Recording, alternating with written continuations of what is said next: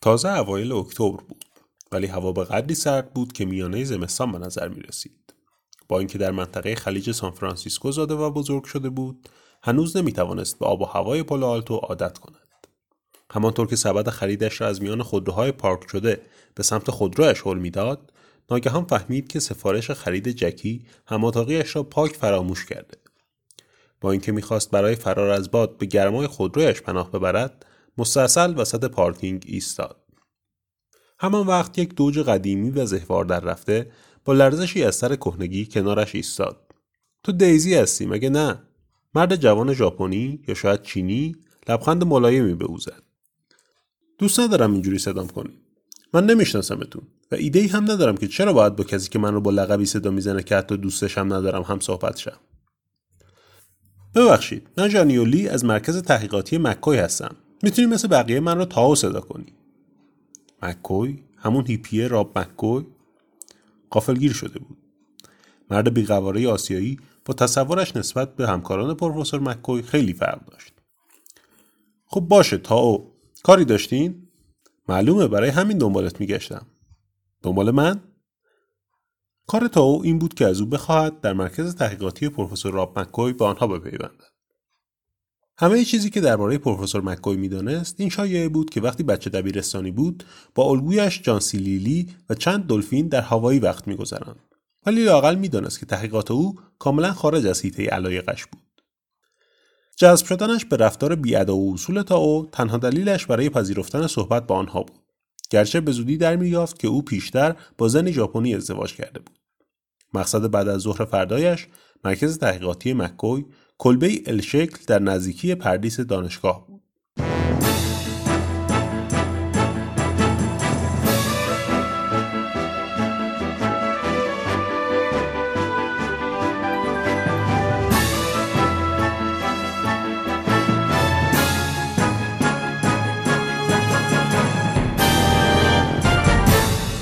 ساختمان هنوز به وضوح در فرایند تبدیل به یک مرکز تحقیقاتی بود.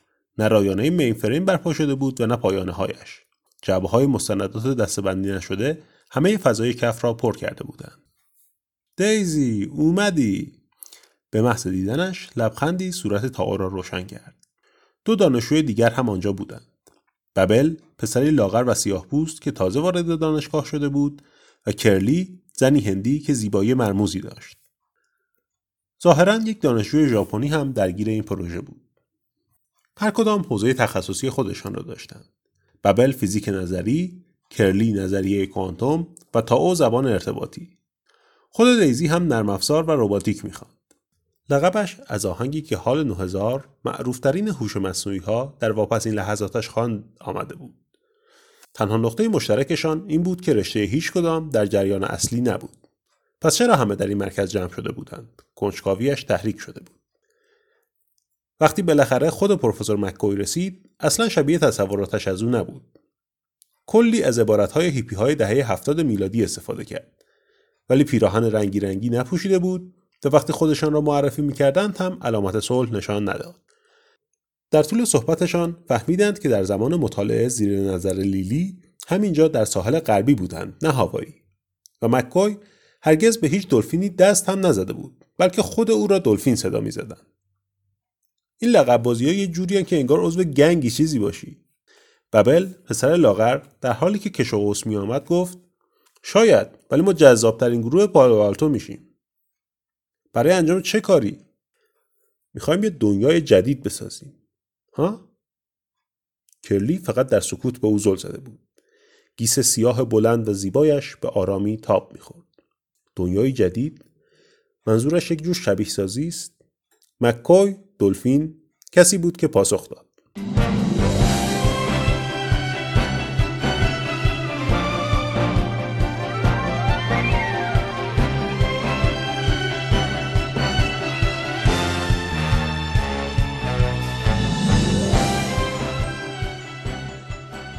بله. داشتند شبیه سازی های جهانسازی انجام می‌دادند. ولی چیزی که این پروژه را منحصر به فرد می کرد این بود که دنیای جدید روی شبکه بود و موجوداتی که تلاش برای آوردنشان به دنیا داشتند کاملا بدی بودند.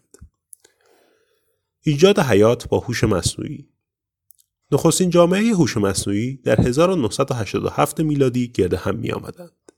گروه مکوی سه سال پیش از آن شکل گرفت. دیزی دریافت که برخلاف تاو کنار آمدن با او مشکل است. موهایش تا کمرش می رسید و به ندرت احساسی نشان می‌داد.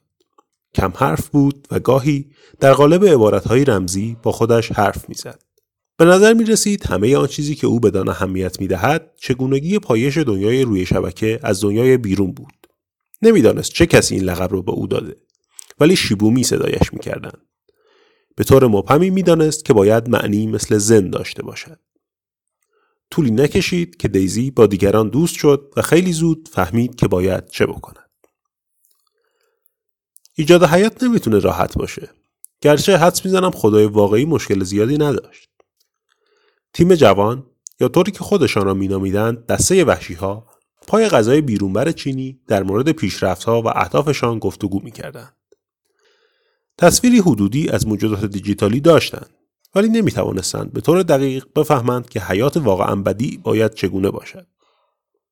شیبومی کمی دورتر از بقیه نشسته بود و نودل های سرخ شده را می جوید که ناگهان گفت وقتی بچه بودم همه جور حیولایی رو تصور می کردم. حیولا مثل گودزیلا و اینا؟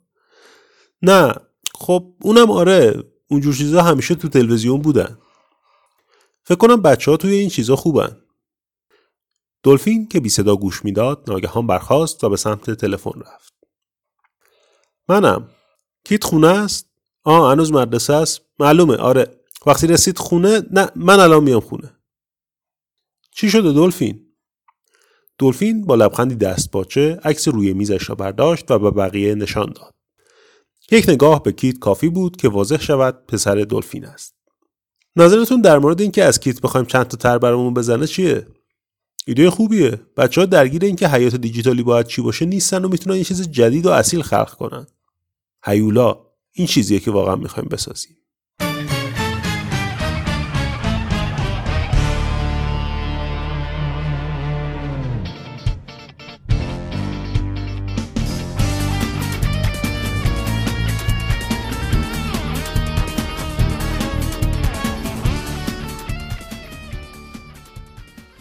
و بدین ترتیب گونه های حیات مصنوعی که دسته وحشی ها در تلاش برای خلقشان بودند دیجیمون نام گرفتند. های دیجیتالی پسر ده ساله دلفین با خوشحالی دیجیمون پس از دیجیمون طراحی می‌کرد. او بازیکنی مشتاق بود که دیجیمون ها را بر اساس ویژگی هایشان گروه بندی کرده و به قابلیت ها و نیروی حیاتیشان سطوح عددی تخصیص می‌داد. در نظر گرفتن حیات مصنوعی بدوی به عنوان اتوماتای سلولی ون نیومن و بازی زندگی کانوی از دل بازی های رایانه بیرون آمد. دلفین این را بدیهی پنداشت که جنبه های شخصیتی دیجیمون ها باید همانند بازی های رایانه ای باشد. تا او با نگاهی به نقاشی های کیت دریافت که آنها می توانند به پیش و پس از بلوغ تقسیم شوند. احتمالا کیت چنین منظوری نداشت ولی تا او فهمید که دیجیمون ها می توانند در حالی که رشد می کنند مشخصه های حالت های پیشینشان را به ارث ببرند. او اصرار کرد که لفظ تکامل برای این دیجیمون ها این اشکال حیات مصنوعی که برای ساختشان تلاش می‌کردند ضروری است و خودش را غرق در ایجاد یک الگوریتم کرد. ولی اگه عناصر لازم برای تکامل رو اضافه کنیم زیادی از پیش برنامه ریزی شده نمیشن؟ آره تا هر چیزی علت و معلول داره. موافق لزوم وجود یه پایم. ولی فکر نمی کنم تکامل یه دیجیمون فقط باید محدود به بار کردن یه رقیب جذب عنصرهاش و بزرگتر شدن باشه. همه کاری که می‌تونیم بکنیم اینه که بهشون شکل و کنش های پایه‌ای رو بدیم. شاید نشه اسمشو گذاشت حیات ولی یه چیزی هست فقط نمی‌دونم چی. شیبومی که پشت به بقیه و در سکوت روی یکی از رایانه ها کار می‌کرد بدون اینکه برگردد گفت کمال اول. همه با تعجب به اون نگاه کردن. چی چی؟ فکر کنم یه ربطی به عرسو داشته باشه. منظورت ازش چیه شیبومی؟ منظورم اینه که داریم درباره نیروهای خارجی که به یک جسم بیجان زندگی میبخشن حرف می‌زنیم اصلا لازم نیست اون رو توی دیجیمون ها پیاده سازی کنیم. کلی ازش توی این جهان هست. تا او که با حالت گوشگیرانه شیبومی مینگریست با لبخندی تلخ گفت این جهان دیجیمون ها فقط توی دنیای خودشون زندن. با جهان واقعی کاری ندارن. شیبومی ساکت ماند. بقیه گروه سر کارشان برگشتن.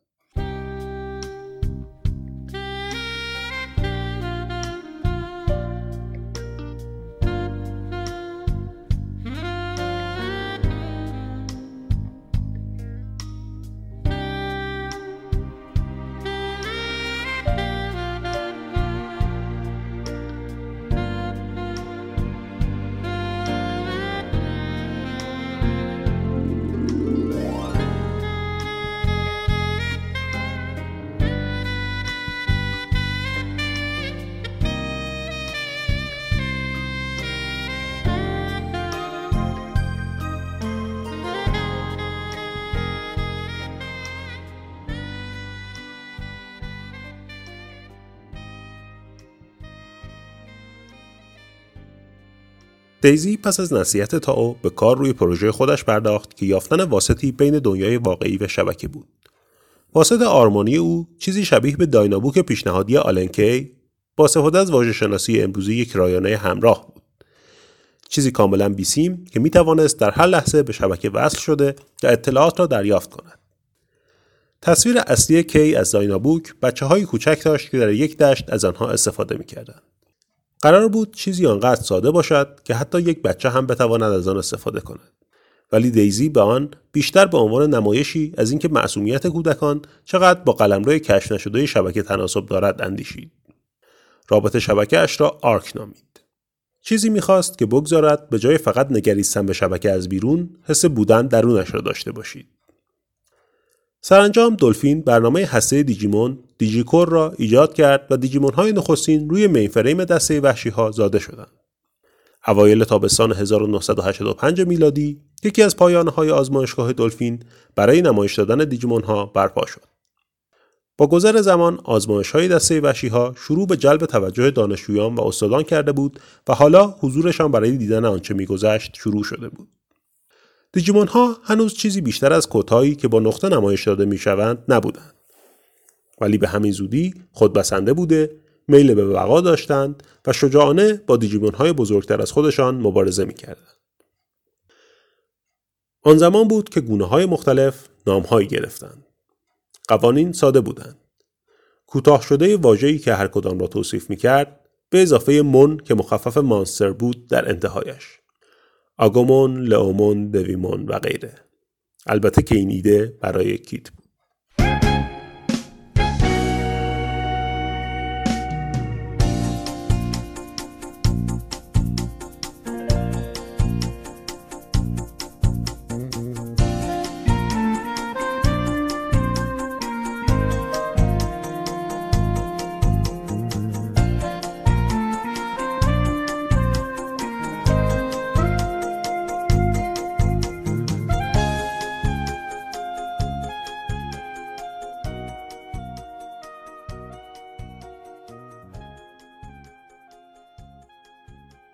خانه دلفین حدود دو بلوک با مرکز تحقیقاتی فاصله داشت.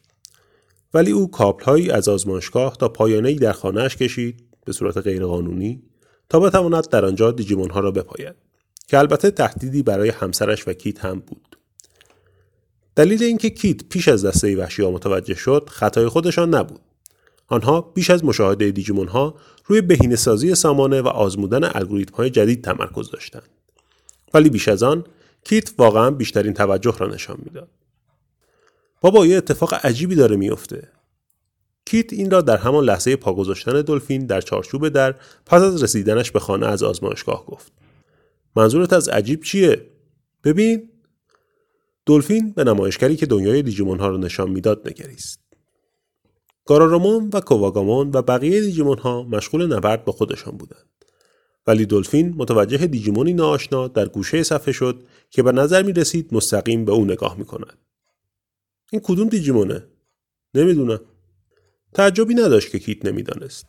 با اینکه خودش طرح تمام دیجیمون ها را کشیده بود، آنها در قالب ماتریس های نقطه‌ای پرداخت و به کد تبدیل شده بودند. تشخیص برخی آسان بود، ولی گفتن اینکه بقیه در ابتدا چگونه به نظر می رسیدند غیر ممکن بود. خب کلی دیجیمون مختلف وجود داره. جای قافلگیری نیست که رفتار بعضیاشون با بقیه متفاوت باشه. این همون چیزیه که می‌خوایم اتفاق بیفته. ولش کن بیا بریم شام بخوریم. دلفین بدون هیچ فکر اضافی در مورد این دیجیمون بی حرکت که به نظر می رسید مستقیم به دنیای واقعی زل زده است با کیت به آشپزخانه رفت. پس از دلفین کرلی ببل و تاو به خانه رفتند. دیزی که داشت برنامه آرک را با سعی و خطا می نوشت در آزمایشگاه ماند. یکی از نمایشگرهای روی میزش فلوچارتی از برنامه آرک را نشان می‌داد و دیگری دنیای دیجیمون ها را. آن دیجیمون عجیب که به نظر می رسید مستقیم به دنیای واقعی زل زده نیز روی صفحه بود. وقتی متوجهش شد لبخند زد و سر تکان داد. وقتش شده بود که سر تحقیق خودش برگردد.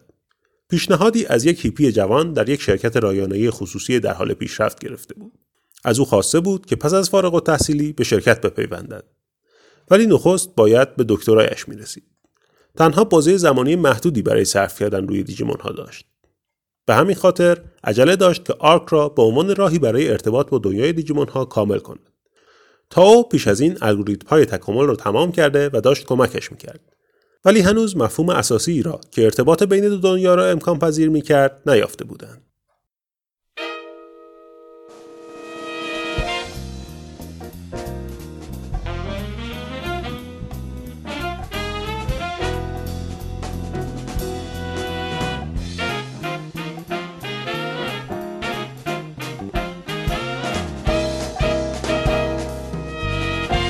تنها چند سال به قرن 21 مانده بود.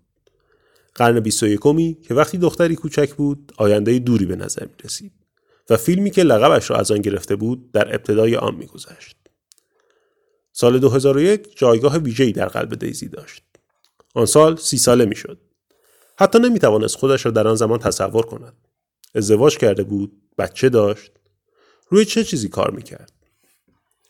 احساس هیجان و عدم قطعیت مبهمی کرد. پس از لختی فهمید که در طول رویا پردازیش ساعت از ده هم گذشته بود. به هم اتاقیش نگفته بود که دیر می کند. تلفن را برداشت. ولی بوغ آزادی در کار نبود. چه عجیب. یعنی مشکلش چیه؟ هیچ کدام از های آزمایشگاه کار نمی‌کردند. ناگهان دریافته بود که آزمایشگاه چقدر از پردیس دور است و صرف نظر از دیجیمون های روی صفحه چقدر تنهاست. آهی کشید و انگار که خوابیده باشد روی صندلیاش نشست. تو گویی خداوند به او می‌گفت که زمان دست کشیدن از کار است. باید برمیخواست کلیدهای ماشین را می‌گرفت و می‌رفت. ولی در همان حال نوفهی سکوت را شکست. چی, چی بود؟ صدای چیزی بود که با سر و صدای زیاد خراش میافت. دیزی به سمت در نگاهی انداخت. کسی آنجا بود؟ به آرامی از صندلیاش برخاست و در حالی که با دقت گوش می‌کرد آهسته به سمت در رفت. نمی توانست از پس صدای تهویه چیز زیادی بشنود. کسی داشت شوخی احمقانه ای می کرد. ببل در را گشود. همه چیزی که می توانست ببیند چراغهای پارکینگ بودند. نسیم گرم شبانه موهایش را آشفت. برای چند لحظه آنجا ایستاد و اطراف را نگریست تا به حال عادی برگشت. هیچ چیزی نبود. وقت خونه رفتنه.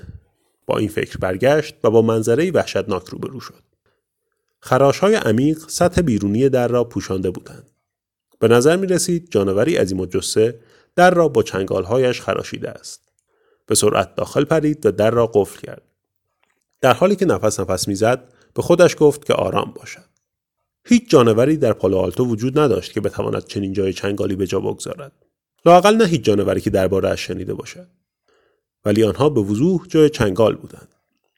بدون هیچ فکری به سمت مرکز اتاق رفت.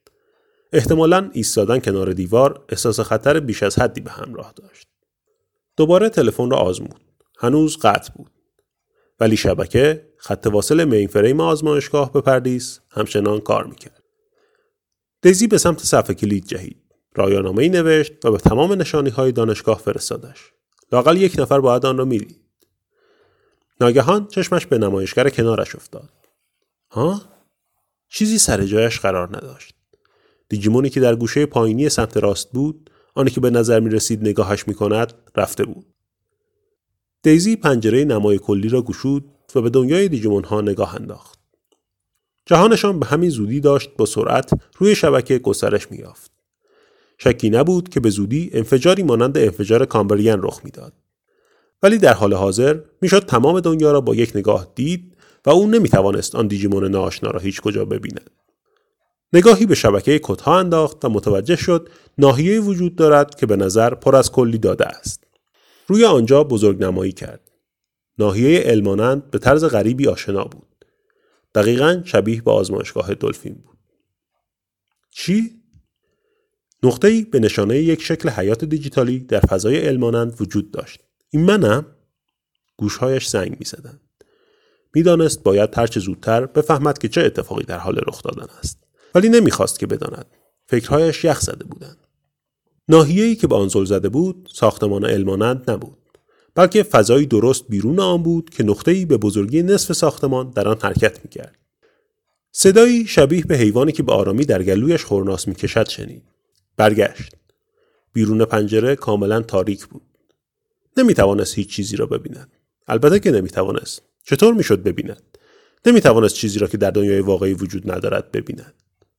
ولی بعد ساختمان شروع به لرزیدن کرد. جانور به سقف تکیه داده و ساختمان را تکان می‌داد. دیزی جیغ کشید و گوشهایش را گرفت. چراغهای آویز با خشونت تاب خوردند. صفحه کلید و دسته های مقالات ببل از روی میزش به زمین افتادند. امکان نداره. این چیزی نیست که من روش کار می‌کنم. راهی وجود نداره که دنیای مجازی بتونه به دنیای واقعی نشت کنه. فقط دارم تصور می‌کنم.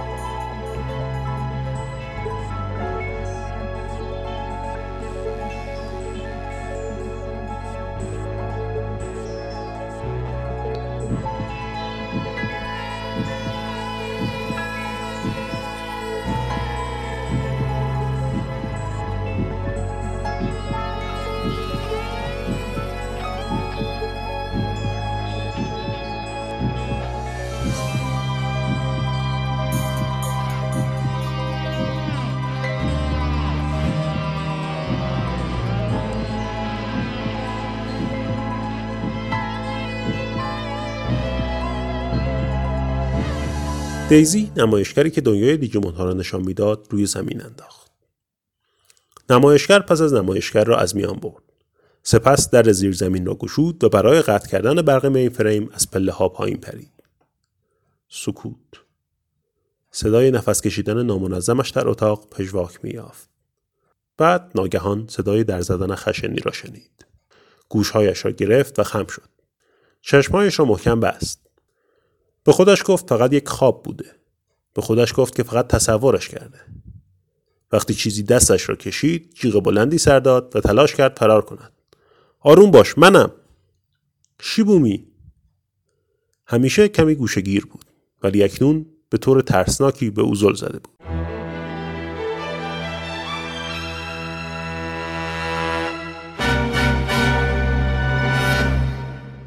انتظامات پردیس بیان کرد که رویدادهای آن شب در اثر گردباد بودند. ولی دسته وحشی ها این را باور نکرد. دیجیمون ها به تکامل ادامه دادند. ولی آن شب چند دیجیمون از روی مین فریم ناپدید شدند. دسته وحشی ها اعتقاد داشتند که کرمی به شبکه آسیب زده. بنابراین راهی برای رفتن به دنبال دیجیمون های گم شده نبود. آنها آزمایشهایشان را ادامه دادند. ولی در سال 1986 میلادی بودجه حامیان ژاپنیشان قطع شد. دلفین خواست پروژه را با هزینه شخصی ادامه دهد ولی این ایده عملی نبود و سرانجام پروژه از هم پاشید. یک مهمانی کوچک خداحافظی در آزمایشگاه در حال تخلیه برگزار شد. راستی شیبومی کجاست؟ ظاهرا مرد گوشگیر ژاپنی به همین زودی به کشورش بازگشته بود. دیزی نگاهی به صندلی او انداخت که همیشه پشت به آنها رویش می نشست و در سکوت روی سامانه های شبکه ای کار می کرد. روی میزش یک دیسک فلاپی 5 اینچی در یک جلد آبی رنگ قرار داشت.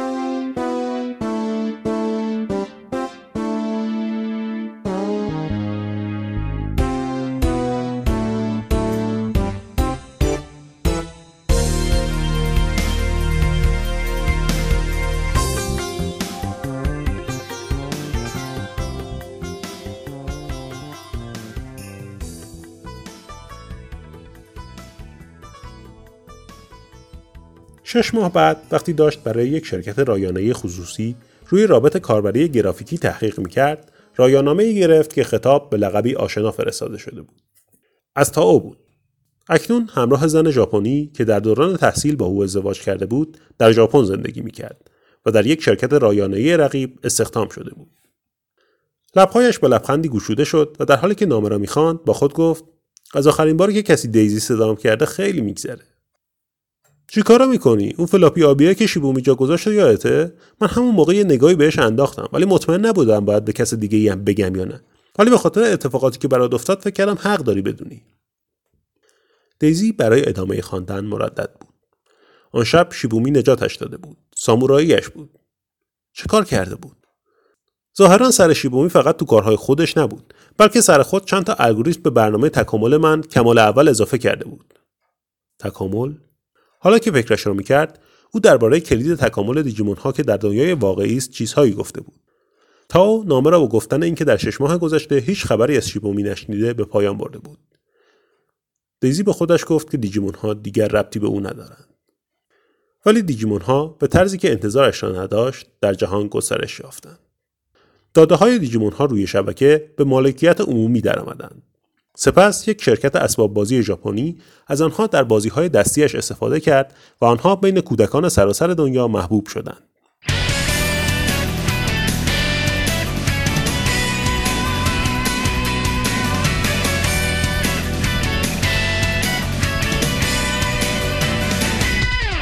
یک روز دیزی در حال خرید در پاساژ بود که از کنار کودکی که یکی از آن بازی های تخم مرغ شکل را می‌کرد گذشت و اندیشید پروژه‌ای که خودش را وقف آن کرده بود آرک یک گام به واقعی بودن نزدیکتر شده است. ولی پس از آن دیگر هرگز به دیجیمون ها فکر نکرد. یعنی نه تا پیش از سال 2001 میلادی. پایان